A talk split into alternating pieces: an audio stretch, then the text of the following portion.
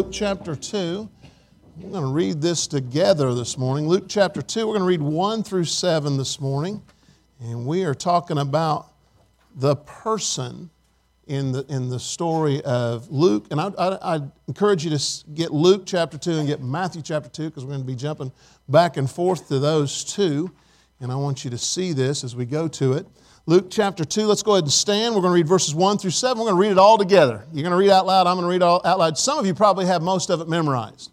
We make it a point in our house before we open up gifts to read this portion of Scripture every time. And it's just beautiful to see what happens with this. Let's go ahead and read Luke 2, 1 through 7. Read it with me. Here we go. And it came to pass in those days that there went out a decree from Caesar Augustus that all the world should be taxed. And this taxing was first made when Cyrenius was governor of Syria. And all went to be taxed, every one unto his own city. And Joseph also went up from Galilee, out of the city of Nazareth, into Judea, into the city of David, which is called Bethlehem, because he was of the house and lineage of David, to be taxed with Mary, his espoused wife, being great with child. And so it was, that while they were there, the days were accomplished that she should be delivered. And she brought forth her firstborn son and wrapped him in swaddling clothes and laid him in a manger because there was no room for them in the inn. We're going to talk, we talked about the people, or we're going to actually, we did that on Wednesday night, but today we're going to talk about the person. A lot of people get wrapped up in the people of the story and don't realize what it really is all about. It's all about Christ, and we're going to talk about that person. But we could find some interesting things if we were to take Luke chapter 1 and 2 and Matthew chapter 1 and 2. We can get a lot of information about this Christ that was born, and we're going to stay in those. But the people that are mentioned in the story, as we look at it, the people that are there, Mary and Joseph, of course, are the main ones in there. And we have Mary and Joseph, we have Elizabeth and Zacharias. They are found, and this is Mary's cousin, and she talks about having John the Baptist. And then you have Herod, of course, he's a bad guy in the whole story, and so are these guys, the high priest and scribes. So these are all people that make up this story. And so you have some other ones, the innkeeper. We don't know his name, he never speaks, but we know that he didn't have any room for them. And then, of course, the two groups of people that we have in this story, and we're not talking about angels, we're talking about people. The first one is what? The shepherds. Shepherds come in, and they come to what? The manger. They're going to where the crib is. But then you have later on, you have the wise men, that they come, as the Bible says, to a house. And it says, it uses a reference to Jesus as the young child. And so here you have all these people that make up this story.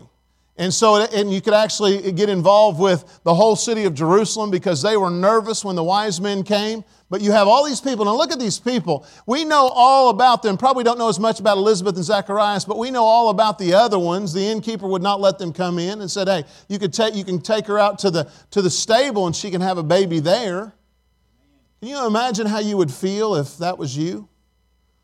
Later on, if you'd find out this was the Christ child that was going to come up in 30 years and he was going to be the ones doing all the miracles. You have the wise men that traveled very far to see him. You have the shepherds that didn't travel that far to see him. You had Mary and Joseph that traveled from, as we read here, Nazareth to Bethlehem. And they came there to be taxed, and that's why they were there.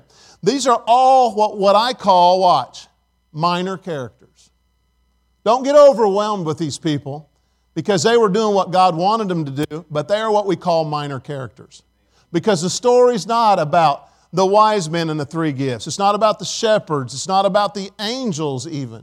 It's not even about Joseph. And Joseph was there for a purpose, and he fulfilled what the Old Testament said. It wasn't about Mary. She was a very good lady, but it wasn't about her. It was about the child that she would have. And these are minor characters. So when we go, what do we know about the person of Christ in the stories of His birth? Just what we find in Matthew chapter 1, Matthew chapter 2, Luke 1 and 2. Because we know other things about Him.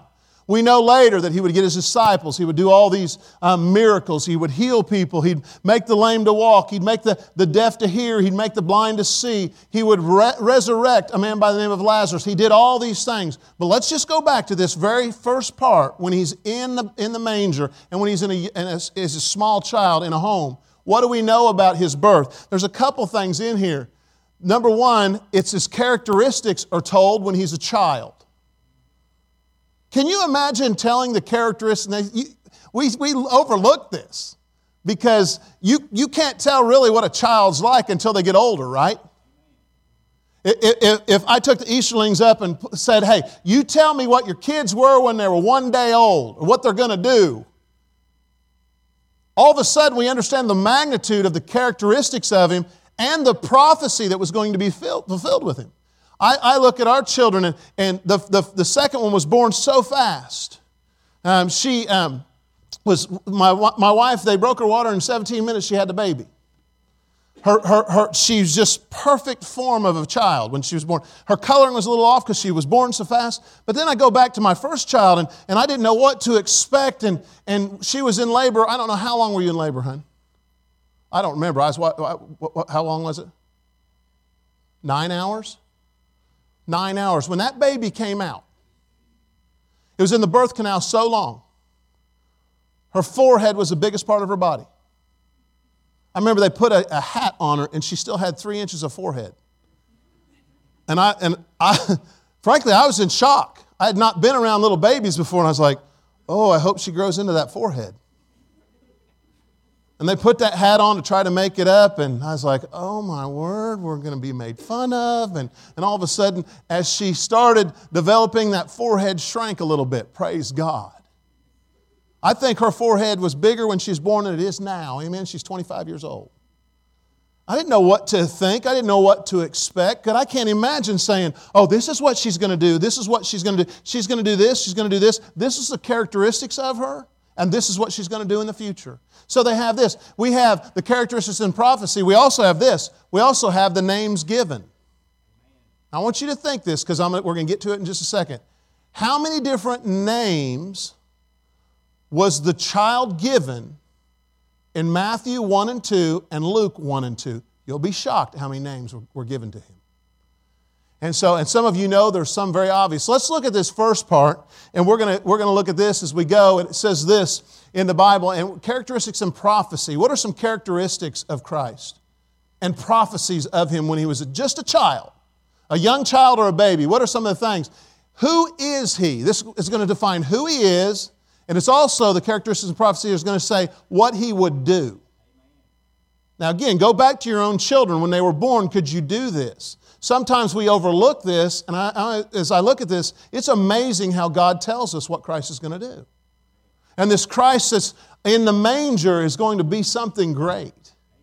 And as we look at these, I want you to see this. So let's check out some characteristics and prophecies. And I've got some scriptures in here if you want to write the scriptures. The person of Christ.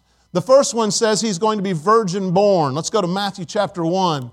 And let's look and see what it says. And this is when He's not talking to Mary. He's actually talking to her dad, her husband-to-be. It says in verse number 21, it says, and she shall bring forth a child, shall bring forth a son, and they shall call His name Jesus, and He shall save His people from Himself. Now all this was done that it might be fulfilled, which was spoken of the Lord by the prophet, saying, watch, behold, a virgin shall be with child.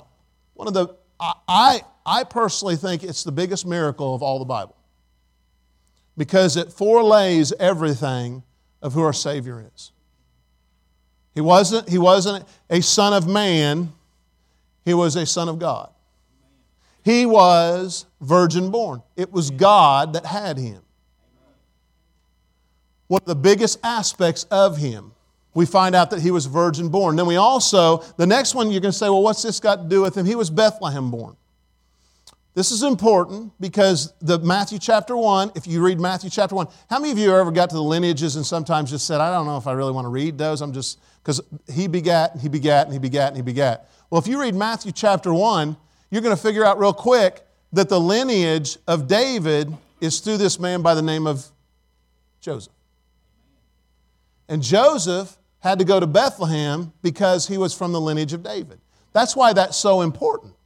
It fulfills the Old Testament. It said that Christ was going to come down the line of David.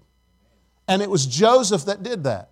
So he was virgin born, biggest miracle that I feel is ever in the Bible. Bethlehem born. Not only that, he was great. I like this. Go to Luke chapter 1. Again, I told you you're going to be jumping from Luke to Matthew. Luke chapter 1 and go to verse number 32. It says this. It says, when he's talking, it says in verse number 30, "And the angel said unto her, Fear not, Mary, for thou hast found favor with God. And behold, thou shalt conceive in thy womb, and bring forth a son, and shalt call his name Jesus. He shall be" what? Great. When I think of my life and I think of things that I've went through and how God has brought me through, I can tell you that God's great. He is a great Savior, isn't He? The word great covers many areas. The salvation was great. Living for Him is great. The mercy is great. The forgiveness, it's great. So when you look at all the things and you put the word great before it, it says that He was going to be great. What does this mean? He was going to fulfill everything that the Old Testament said about Him. And He did. He is a great Savior.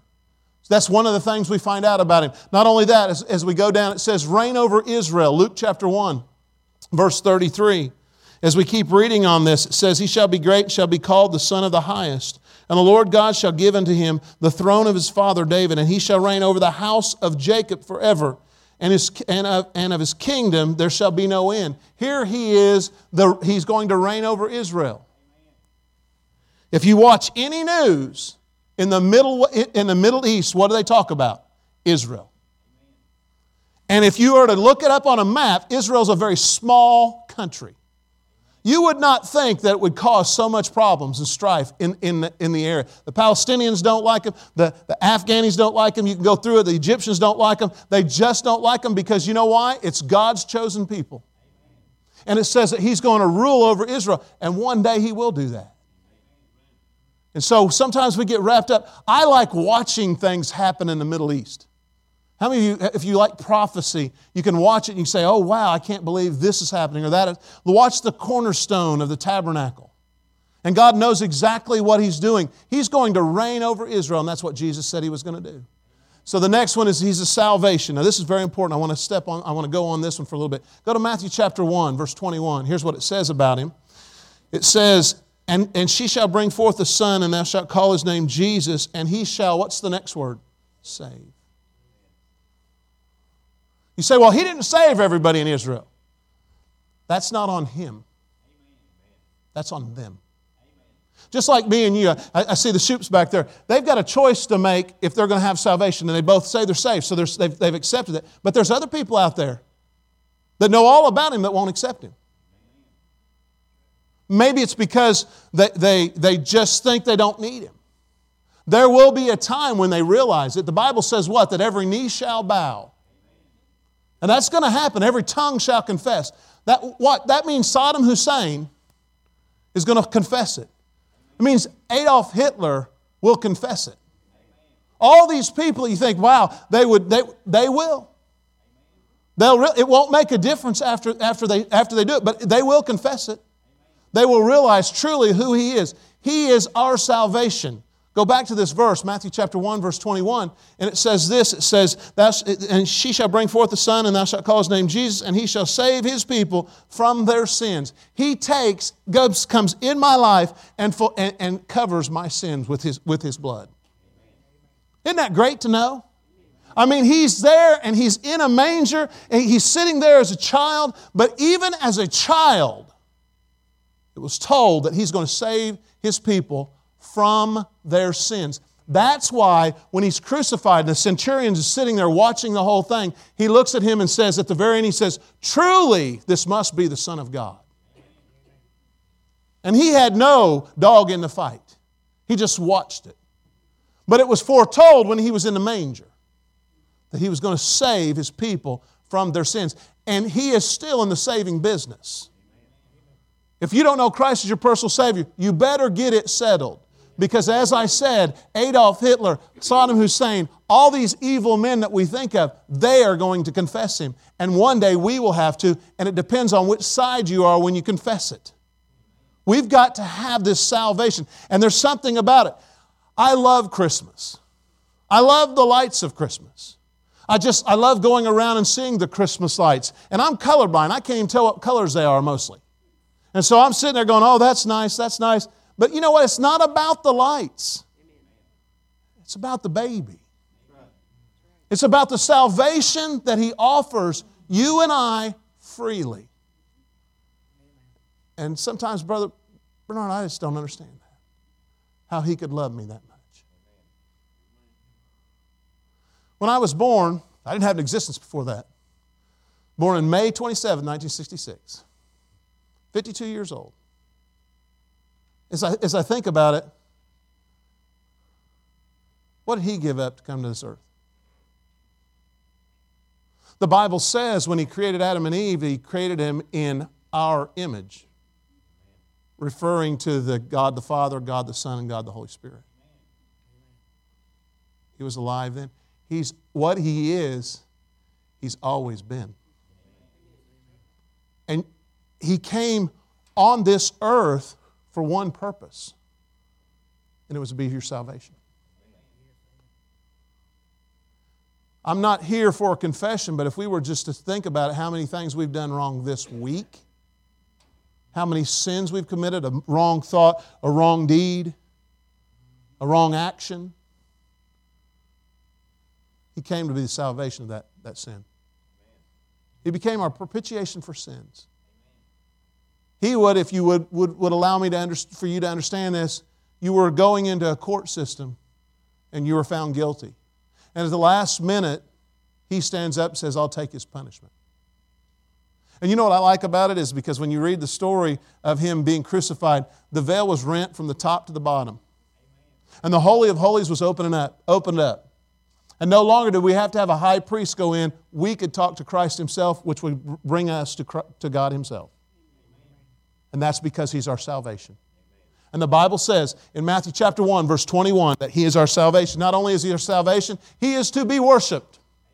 I look at this and I go, wow, this is just amazing. Because go to Matthew chapter 2, verse 11, and it says these wise men come in.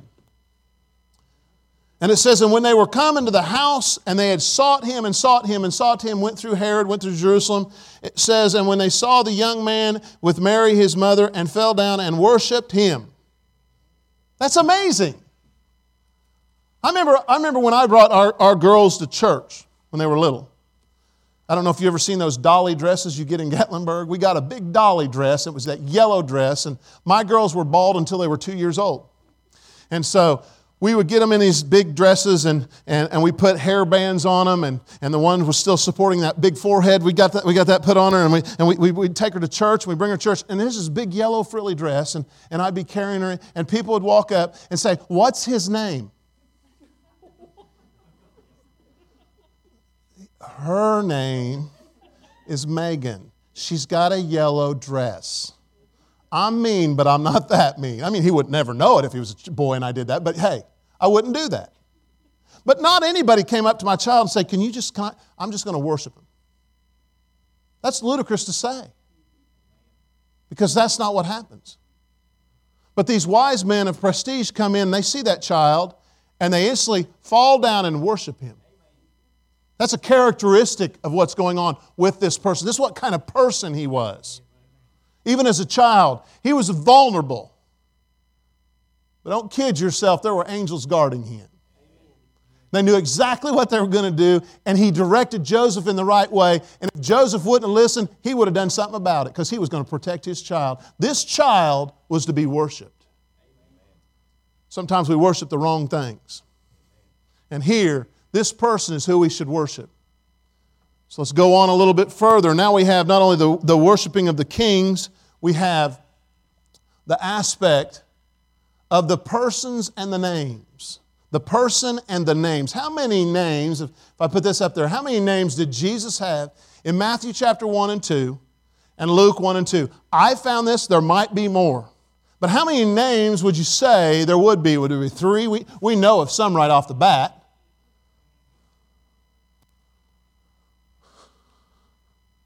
8 different names.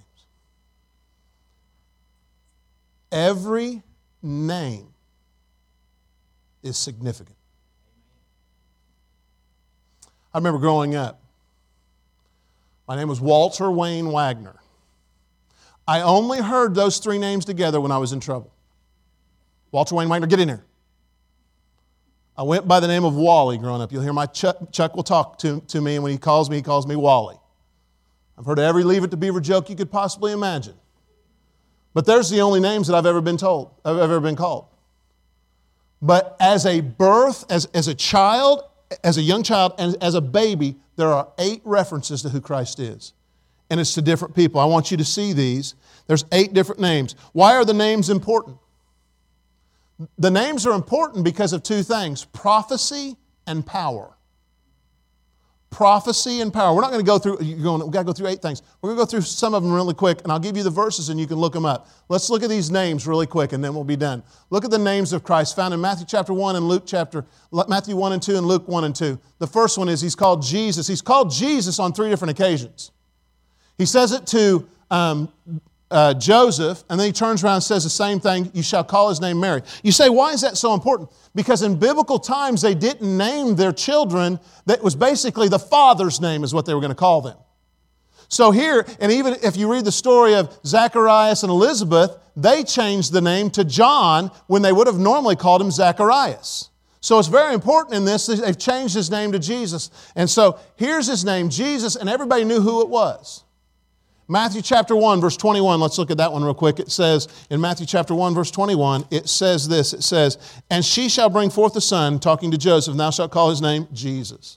And I love the next one it says because it shows that he listened to what they said. Because in verse number 25, it says, and knew her not till she had brought her firstborn son, and he called his name Jesus.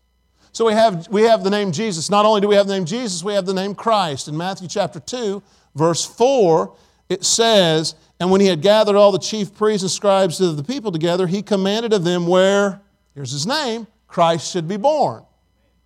So here's the second reference, Matthew chapter 2, verse 4. Write these down and study these out. The next one is called Christ the Lord. It's a little bit added to it. Go to Luke chapter 2, and you'll see this.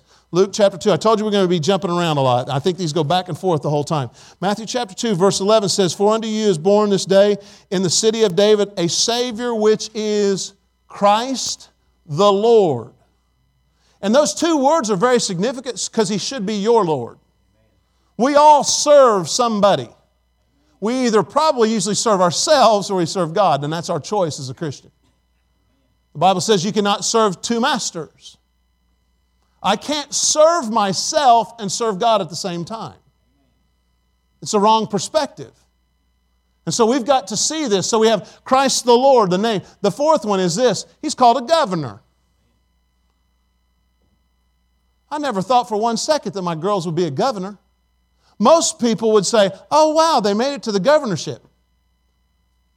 They would be shocked that their kids went that far. But it says the governor, Matthew chapter 2, verse 6, it says this in verse number 6, it says, and thou, Bethlehem, in the land of Judea, art not thou the least among the princes of Judah, for out of thee shall come a governor, capital G. So here we have the 4th name, governor. The 5th name, Son of the Highest, in Luke chapter 1. In Luke chapter 1, verse number 28, I think, no, 32. Luke chapter 1, verse 32 says this, and he shall be great and shall be called the Son of the Highest. That's who he is. You just think about that name. My dad's name is Norman. I'd be son of Norman. But he's Son of the Highest because there's no one higher than him. There's no one higher than God. He's God's Son. That's why he came to this earth. Luke chapter 1 tells it. Now these last 3, I want you to look at these. These are the ones I really want to get into. It's called the Son of God. This is important to understand that He was a man and He was God all wrapped up in one. He was tempted just like we are. He could have told the devil, you know, just leave me alone. I can handle this. But He went through all those temptations when He hadn't eaten so He could say, that he went through temptations just like you and I. Let's make this simple.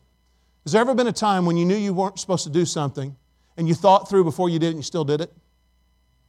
But there was a point in your life where you could have said, I'm not going to do that, and you didn't do it. And how great you felt at that point.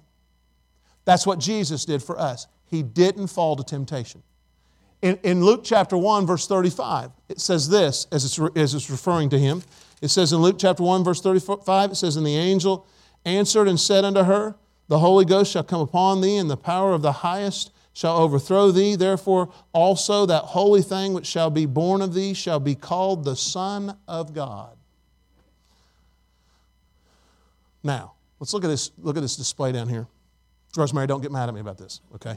All right? But angels are never females. The word angels are angelos, O-S. They're always male. Give me a female that's mentioned in the Bible that's a female, that's an angel. You won't find one. Gabriel. That's another one. Lucifer. Michael. O-S, it's a masculine term. Picture, if you will, when this baby was born. We look at this baby as being very vulnerable, and we look at an angel as being very prestigious. If Lucifer were to walk in here in his what he would look like, everybody would look at him and go, they would be in awe of what he looked like. But this baby had more power than that angel ever had. That angel's finger didn't have his little finger had more power than that the whole angel had. And the multitude of hosts. This little baby, a replica of this little baby, Jesus, I want to tell you something. He had everything. He was the Son of God. He was God himself. And he had way more power than those angels did. And yet they were there. God knew exactly what he was doing every step of the way. The seventh name that he was called. One of my favorites. He's my Savior. He was called, Daniel, to save the world, but he's my personal Savior. And we go and we see these and we see these displays all the time. Let me ask you this one simple question. When you look at a manger scene, now think this through. You're looking at a manger scene. What is always in the middle of the manger scene? It's Christ. Always the center focal point. Because it's not about the people, it's about the baby. Mary didn't save me from my sin. She was a very godly lady, but she was not perfect. Joseph didn't save me. The kings, the gifts that they gave, they helped her, but they're nothing about the story as much as what Jesus is to my life. He is my Savior. And what is it? When we look at this, very soon, guess what will be upon us? Easter. That's why he was born. He had more power than the angels. He was born for me. And when he was crucified, he said nothing. He said that people wagged their heads at him. You ever done that with somebody trying to get their attention? Just wag your head at them like, you don't know what you're talking about. You don't have to say anything, just wag your head. And yet he said nothing in return. He is my Savior. Let's look at this. Luke chapter 2. Verse number 11. It says this, For unto you is born this day in the city of David a Savior. And I want to say this, He is the only Savior. The Bible says what? Jesus Christ is the same yesterday, today, and forever. He will never change. And if you don't get excited about some of these names, I'm thinking, man, He is Jesus. He is Christ. He's Christ the Lord. He's the governor, the one that rules over me. He is the Son of the highest. You can't go any higher than Him. How many of you ever worked a job and you say, I want to talk to your supervisor? Well, you've met the supervisor when it comes to Christ. He's the supervisor. Well, I've done that before. I need to talk to somebody that's bigger than you. Amen? But there's no one bigger than Christ. And then it says He is the Son of God. That points to who His Father is. And it doesn't diminish who He is.